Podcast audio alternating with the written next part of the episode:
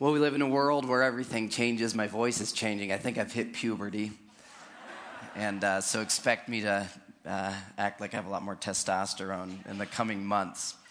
I've got a pretty bad cold, but I know many of you are praying for me, so we're going to we're going to make it through this today. Everything in our lives changes, doesn't it? Just try and focus on what I'm saying and not what it sounds like, all right? Our phones change, our computers change, uh, our clothes change, uh, we're, we're born and we look out at the world through these windows of our eyes. And, and from the beginning, we notice that our bodies are growing and changing, and eventually they start aging and wrinkling. And the people we grew up with, they move away or we move away. Uh, we just live in a world full of change, and human society throughout history has always been changing. I thought with it being Super Bowl Sunday that we'd have a little fun with it. We did with the cell phone ads. And now we'll have a little more fun with some visual illustrations of how culture changes. Here's the first one. You know, at one time in history, th- this was the look, okay? And if you were anyone who was anyone, you had a powdered wig. Uh, these were expensive, okay? And can you imagine? I mean, really, anyone who was anyone, if you were a serious business professional, you had one of these, okay? Uh, there's a time when that's how life was. Uh, here's an advertisement from a magazine. Uh, for a better start in life, start cola earlier. Okay, and now let's zoom in on the bottom here. Uh, how soon is too soon? Well, not soon enough. Laboratory tests over the last few years have proven that babies who start drinking soda during the early formative period have a much higher chance of gaining acceptance and fitting in. So, do your child a favor, start them on a strict regimen of sodas and other sugary carbonated beverages. This was the leading edge of culture, right? Now, here's one, you know, they say sex sells, but I guess sexism used to sell. Look at this Volkswagen ad, okay? Sooner or later, your wife will drive home one of the best reasons for owning a Volkswagen. Here's what it says. Obviously, completely inappropriate, okay? Women are soft and gentle, but they hit things.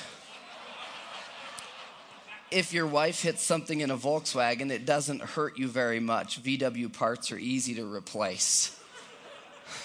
Can you believe that? This is a multinational corporation, and this is their advertising strategy not too long ago hairstyles change. Let's look at uh, 1970s, a nice haircut there from the 70s. Now let's move up into the 1980s. You know, I mean, looking good there, looking good. And now into the 1990s, you know, thanks to MC Hammer, MC Hammer pants. So, last but not least, I thought we'd close out with this 7 Up ad. It's just so wholesome, you know. Give it to your, your babies by the cupful. It's so, so wholesome. Well, changing of life, unfortunately, doesn't just affect funny hairstyles and advertisements, it also affects our bodies, it affects our relationships. And there's this tension in our life, isn't there? That the best moments, the things in our lives that seem the best, are fleeting, they're temporary. Last night, I was singing and praying with Jack and Zoe, and my voice was starting to sound like this. And, and Jack said, Daddy, my heart is full of love for you. I mean, just, just out of the blue, you know, he's trying to say I feel bad for you. He says, My heart is full of love for you. And, uh, and it's one of those moments where you wish, like, man, I wish I could freeze this moment and live in that moment forever, but I can't. Change is comical when we look at it in ads, but usually in our lives as we get older, as our relationships change, people move away or pass away. Uh, it's, it's not always funny, it can be painful. Robert Frost put it this way back in 1923 when he wrote this well known poem, Nothing Gold Can Stay, talking about the seasons of the year. He says, Nature's first green in the spring is gold, her hardest hue to hold. Her early leaves a flower, but only so an hour. Then leaf subsides to leaf, so Eden sank to grief. So dawn goes down today, nothing gold can stay. Kind of depressing. But isn't there some undeniable truth in that? I wonder what are the changes in your life right now that are throwing you off balance? What are the, the, the in this constant churning, changing of, of life? What changes of relationship or health or finances uh, are right now have have thrown you off? Maybe it's the rapid change of the culture around you, the values that used to to be clear in the culture are, are just being abandoned and new values are being adopted, changes in your family, changes as children move off to college or as parents move to assisted living or to the next life. Beneath the constant shuffling and changing in our lives, I think we all long for some good part of life to just be reliable. We all long for just one thing that won't change. You know, wouldn't it be nice if there was just one thing we could count on in our lives? I know I'll have to update my phone every few years and my computer, but wouldn't it be nice if there was just one or two things that wouldn't change? We all long for that. And there's good news for us today from our Creator. We're going to see this in God's Word today. In an age when everything, everything gets outdated, we have a life map in the Word of God that is timeless, that is unchanging. We have a God through our relationship with Jesus Christ who is closer than a brother, who will never leave us or forsake us. A God who never changes. And while that might not be great news if it was our spouse or someone else, right? That's good news with God that He never changes because He's perfectly loving, He's perfectly holy He's perfectly patient and kind and gracious. And we're in this series studying Psalm 119, and we're seeing that the Word of God, Scripture, is more than just a book. It's more than just a religious text. It's the promises that flow from the heart of our unchanging God to us. And so, in a world where everything changes, in a world where nothing seems certain, we have this guide, this map for life that is timeless. If you want to turn with me to Psalm 119 in verse 89, we see this Your word, O Lord, is eternal, it stands firm in the heavens. So even when the earth melts, even if the mountains shake, even if, even if the earth shakes, God's word stands. It's eternal. And the more I build my life on this unchanging word, then the more secure and coherent my life becomes. I move from having a life that's built on the, the shifting waves of what goes in and what goes out, what's popular to believe or not to believe or look like or not to look like. Instead of a life tossed to and fro like that, I can have a, a stable, consistent life that's built on a timeless, unchanging truth that is much bigger than me and whatever I'm feeling on a given day. Well, last week we started this series called The Playbook because we were talking about football because it's Super Bowl season, okay? And we talked about how a quarterback, if you watch the game today and you'll see them look down at their arm and they've got this little flap here. And we learned, some of us were disappointed to learn that those are not text messages from the quarterback's wife and they're not even photos of the quarterback's child. They are the playbook. That is, everyone on the team has these plays memorized, and they know when the play starts, where to run. And they run those plays by faith, not by sight. That is, the receiver knows to run a certain direction, and he's going to cut to where the quarterback's going to throw the ball, and he's going to start running there before the quarterback even releases the ball. It's a playbook. Everyone knows the play and they run the play by faith and not by sight. And, and as we uh, looked at ourselves, we realized that really all of us live by a playbook. It's not if you have a playbook, it's what is your playbook? And how do you know? Well, you know when you have a really difficult decision to make, who do you look to for guidance on that? you know, what's under the little flap? When you just don't know what to do, who do you ask for advice? Where do you go for advice? Do you look on your Facebook wall for inspirational quote that will give you some guidance. You have a friend that you call. Who or what is your playbook in life? And last week we saw this from Scripture that there are three playbooks or life maps. We're going to call it today a life map according to Scripture. There might be more than this, but throughout human history, Scripture describes humans commonly using one of these three. The first is self wisdom, self wisdom which leads to death. We saw in the book of Proverbs, there's a way that seems right to a person, but the end of it is death. When you don't know what to do in life, do you kind of go by what you think is smartest? That's self wisdom. And God in love tells us there's, there's a better playbook than that. You can do better than that because as objective as you think you are, you're not. Your emotions are fickle, and, and our own hearts, scripture tells us, can be deceitful. They can point us to the wrong things. Another common playbook is culture wisdom, the wisdom of the society around us. And, and that's always changing. But what's not changing is that we have this human desire to fit in. And we talked about Germans who lived in, in Germany from 1938 to 1945 and looked at some quotes of different Germans saying, well, I never really hated the Jews. I was just kind of going along with what everyone else said to do. They followed culture wisdom. Culture wisdom leads to clones. Romans 12 says, Don't be conformed or molded to the shape of this world, but as followers of Christ, be transformed. How?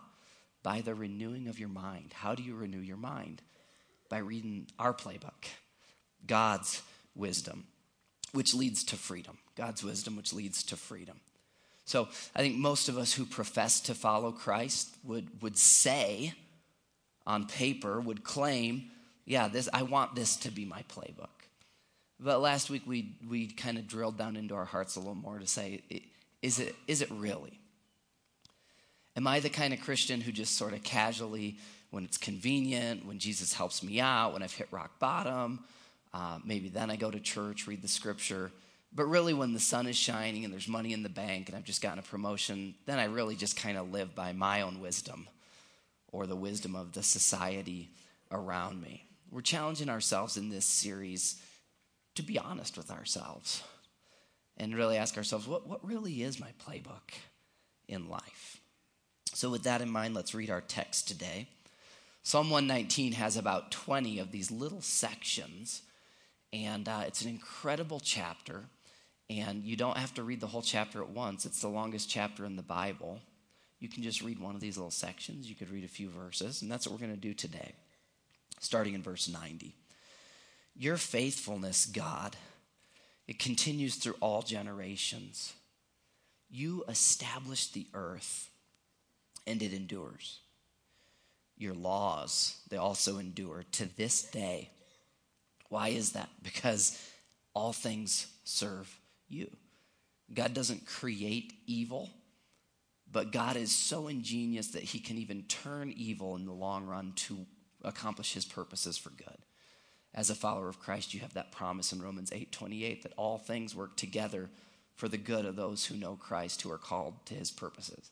Doesn't mean all things will be good or pleasant, but we have this master engineer, this unseen guiding hand in our lives, and he is so powerful that he can even work unthinkable evil for unexpected good as we continue to walk by faith and not by sight.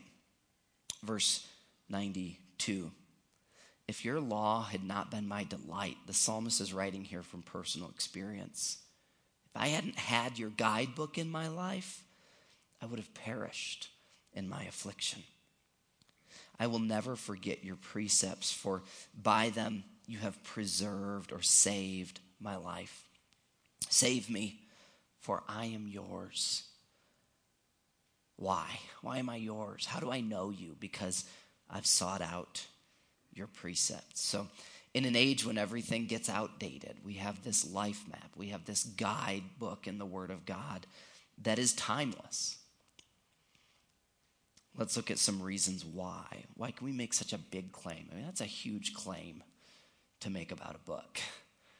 So let's look at some reasons why. We'll start with some external reasons. That is, reasons beyond ourselves and our feelings. Here's external evidence number one. In every season of my life and across thousands of generations, God's life map stands unshakable. Okay, this is true.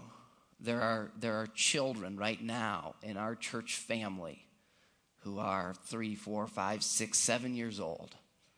And the bent of their human heart at times is to hit their sibling, or to lie, or to scream, to do all, all sorts of things that are in all of our natures.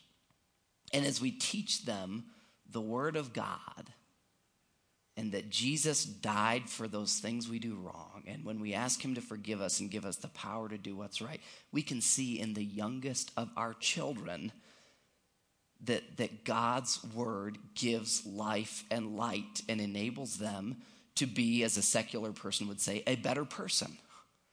They're better behaved, they're better to be around because of God's Word. And we see it in our college students who, we, who we've sent off to college, and, and, and, the generation above that who now they're going out and they're changing the world. And it's because of what they believe about that people are valuable. Why are people valuable? Well, because they're made in God's image. Well, who told you that? Well, God's word told us that. That's why we love people. This is what makes the best Christians the best Christians, is these words of God. And we see it all the way up to the oldest generations among us as, as those among us go peacefully and joyfully from this life, not afraid of death, but, but so full of peace because we know that this world was never home and we're going to our true home.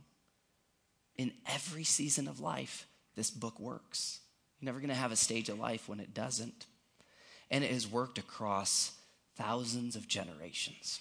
I love this verse 90. Your faithfulness continues through all generations. Now, in this case, what we're reading today, we're reading a, a book, Psalms, that is 3,450 years old. Okay, this was written around 1,500 years before Jesus. And it's speaking to us today. Now, question if you went to a Barnes and Noble, uh, how many books from 1500 BC make sense today? I looked at a few of these, these this last week. Um, I, I looked at the, uh, the Hittite military oath, the Egyptian Book of the Dead, the Dynasty of Dunham. Sounds like a 1970s soap opera. The Dynasty of Dunham. Looked at all these uh, contemporary literature that we have from 3,450 years ago if you read literature that's even 1500 years old, let alone 3500 years old, so much of it is as funny as those ads that we watched. I mean, there's just these crazy ideas and these crazy regulations, and, and yet this book, the Word of God, somehow speaks into our lives today. It's speaking into our lives right now. And we're not the only ones. I mean, these words spoke into Moses' life, into David's life, into Jesus, who was the living word of God among us, who quoted the Old Testament dozens of times, to Peter and Paul's lives. There were Roman emperors who, who shaped Western civilization because they believed in this book, Constantine and others. Through human history, you've got philosophers like John Locke key politicians like John Adams, who laid a lot of the groundwork for the United States, physicists like Isaac Newton and Blaise Pascal, leaders like Abraham Lincoln and the Reverend Martin Luther King Jr. What did all these guys have in common? They lived by this book. This book gave light and wisdom to their steps in life. It's proven through thousands of generations. So there's a personal implication here for you. God has given you an unchanging standard on which to build a secure life. When your life feels insecure, when your life feels unsure, it is our nature and it's the luring of our adversary to say, hey, look to the people around you and the culture around you to give you stability. But instead we can look to an unchanging guidebook, playbook, life map that we have in the Word of God. Are there areas where your life seems insecure? Are you grasping for the hope that people won't change, that my body won't age? Look instead to your unchanging Savior, to his unchanging collection of sure promises for you. Well, here's a second external evidence that God's word is good and unchanging. Evidence number two the Christian Bible that we hold. It is the best selling and the most influential book in human history. This is a fact that you, that you might not learn depending on what school you go to in school. And it's incredible to think that 3,500 years ago, the psalmist, looking on the other parts of God's word, says, Your laws endure to this day. I mean, at a time when one nation would conquer another and they would rape and pillage and they would burn everything that the last civilization had. This psalmist says, Through all the tumultuousness that I've seen, your word stands. And here we are, 3,500 years later, and it still stands. A life playbook, all life playbooks make claims. They're all going to claim if you do this, that'll happen. And being rational people, we can measure those claims.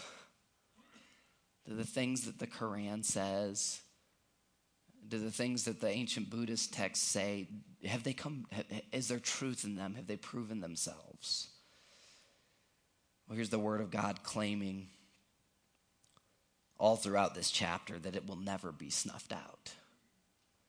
And here we are and we're among about 2 billion people on earth today who look to this book as the standard for what we do and believe in life.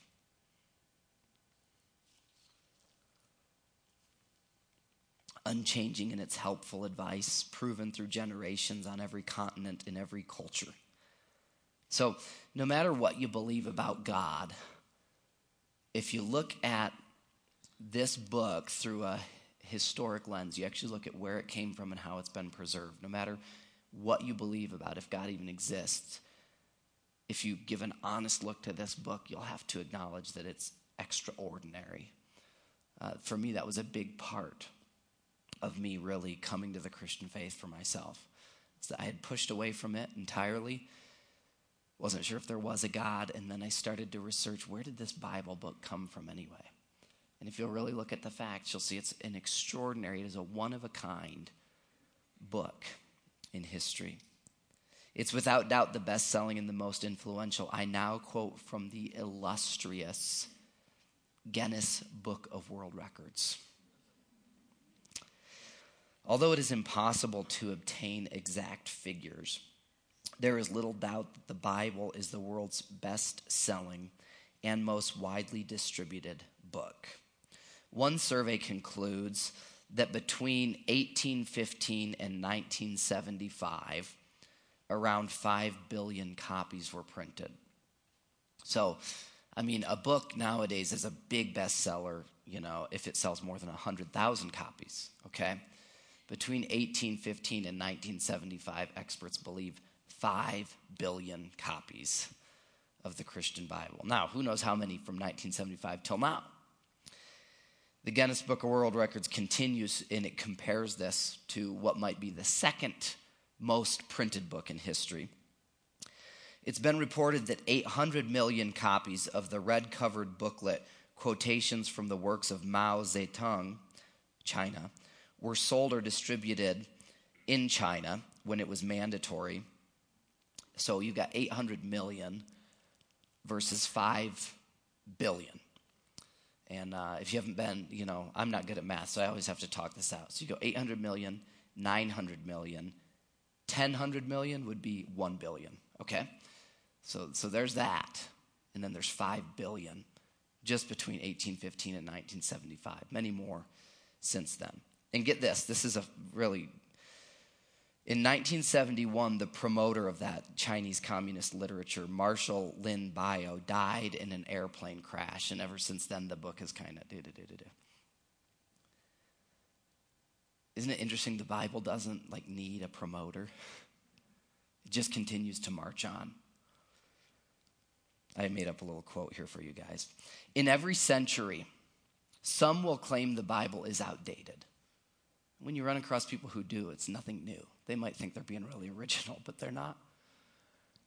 Then, 90 years later or sooner, those people and their words are forgotten, while the Bible remains influential for billions. So, you know, people can laugh at me if they want for me believing in that book. That's fine.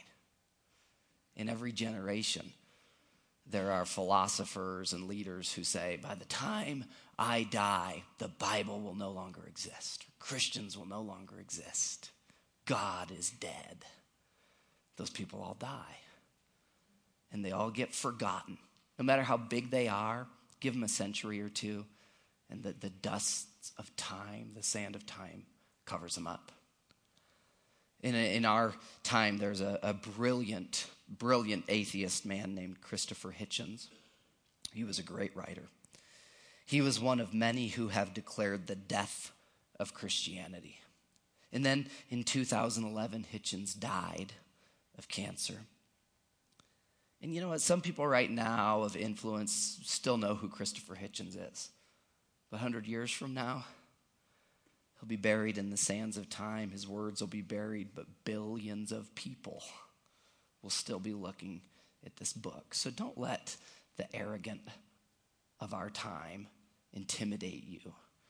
Because the reality is, the Bible's going to outlive them no matter what they say about it. And that's an implication for you. I don't have to be intimidated by people who ridicule the Bible. I'm going to love them. I'm going to treat them as created in God's image because of what the Bible says. But the Bible's still going to be speaking long after they're gone.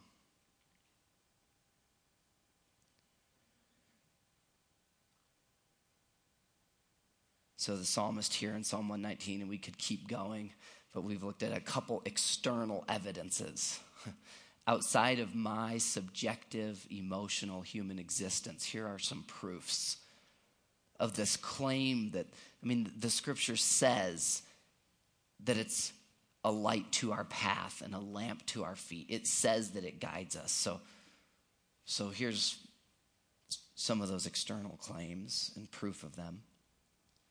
Now let's look at some internal evidence things that we experience when we choose to make the Bible our life map or our guidebook in life. Here's first internal evidence is I begin to trust God's life map during personal affliction and difficulty.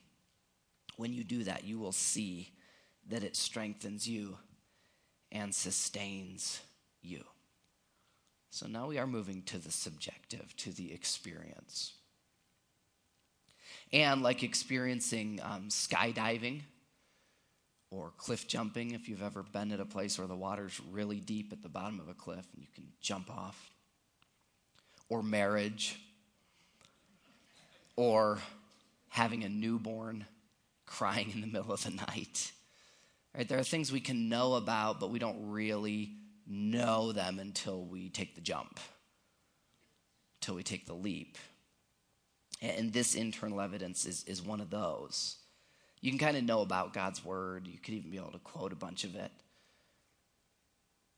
But, but have you taken that jump where you're in a time of difficulty in your life, a time of adversity, a time when everything around you is shaking, and instead of picking up the phone or turning on the TV or looking to something else to give you stability, you open this book and you say, God, who doesn't change, Speak your stability into my restless world.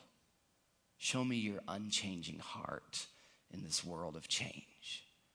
And when you do that, you'll be able to join me and this psalmist in saying, verse 92, if your law had not been my delight, surely I would have perished in my affliction.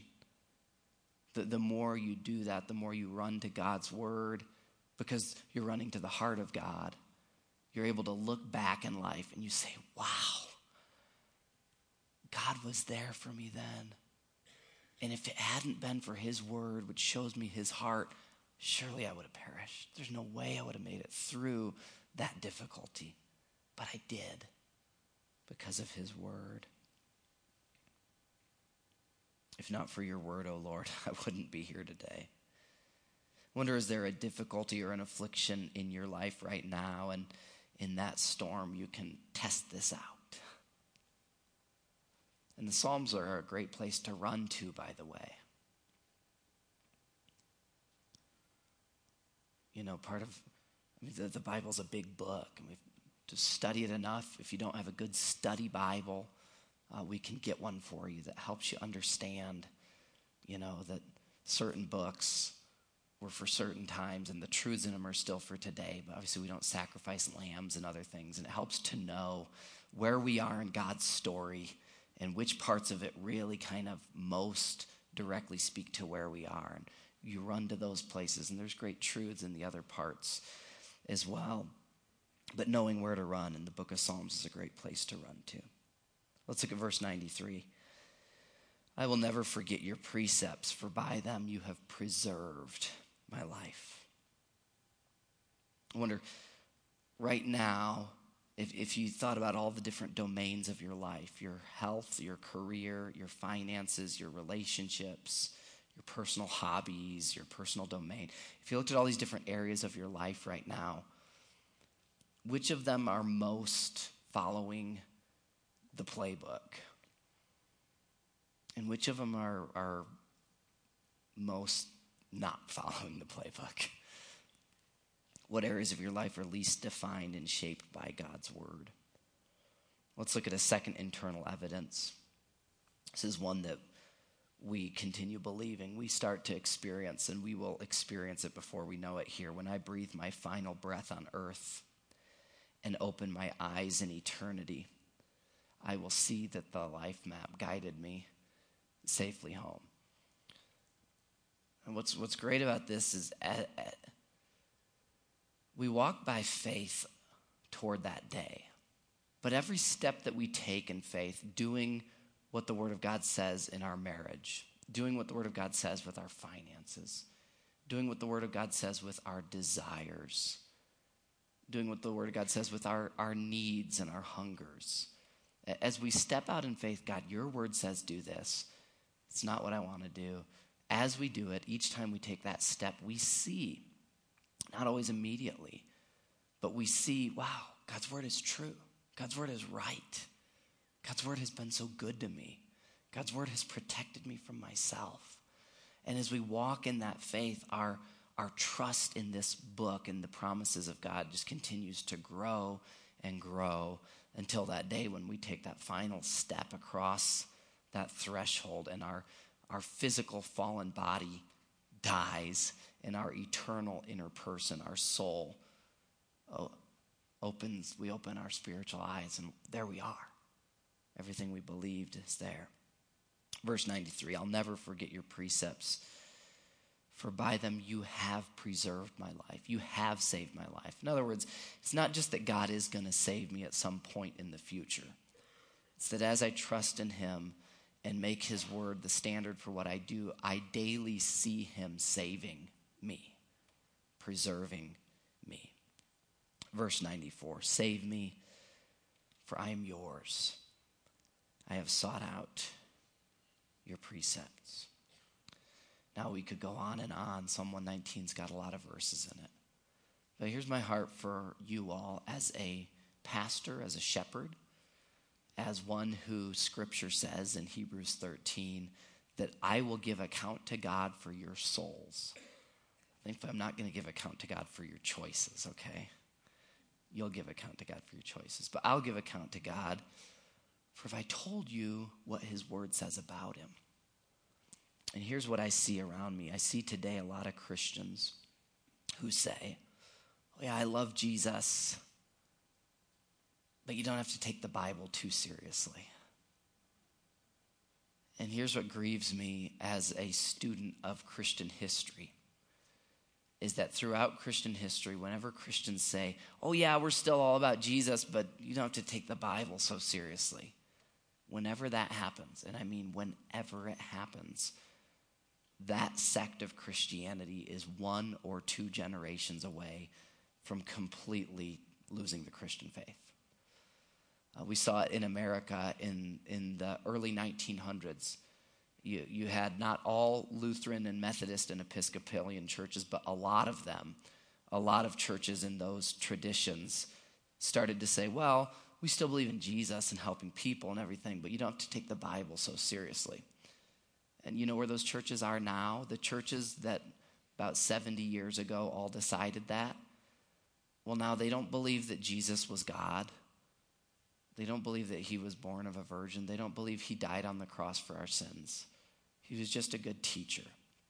Okay? And when you give up the word of God, you lose the heart of God, and it's just a matter of time. Is one of these choices we kind of have to make. Like, well, if I if I really want to give up the word of God, maybe I don't want to be a Christian. But it's like it's one or the other, you know. You can't kind of be in the middle there. I cannot be a consistent follower of Christ until I make his word my consistent life map. Now, God still loves you, right? No matter what you do. You're saved not by your performance, but by God's grace if you've accepted that free gift of forgiveness, if you've had a moment where you said, God, I know I'm a sinner and I, I need Jesus' work on the cross to save me. So, this isn't saying you'll lose your salvation if you're not reading your Bible every day. But what does Christian mean? Well, it means follower of Christ.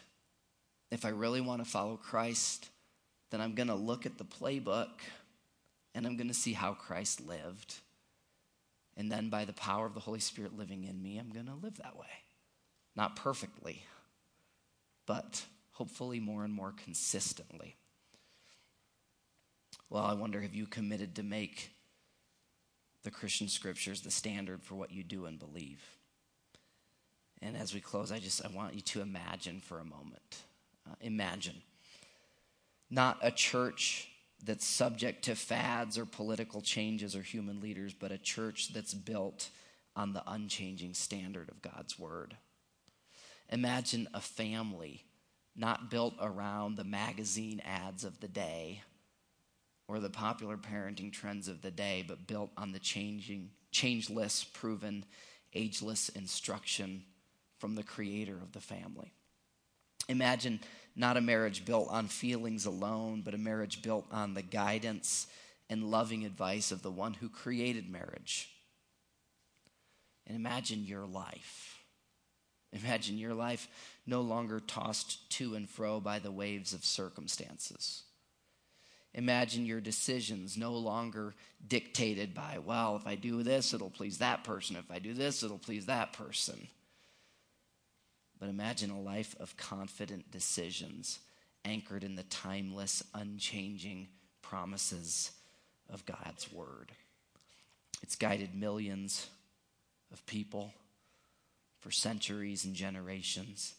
Never have the promises of God let down a soul who looks to them to find the heart of God. So let's make it the standard for how we actually live our lives. Would you pray together with me?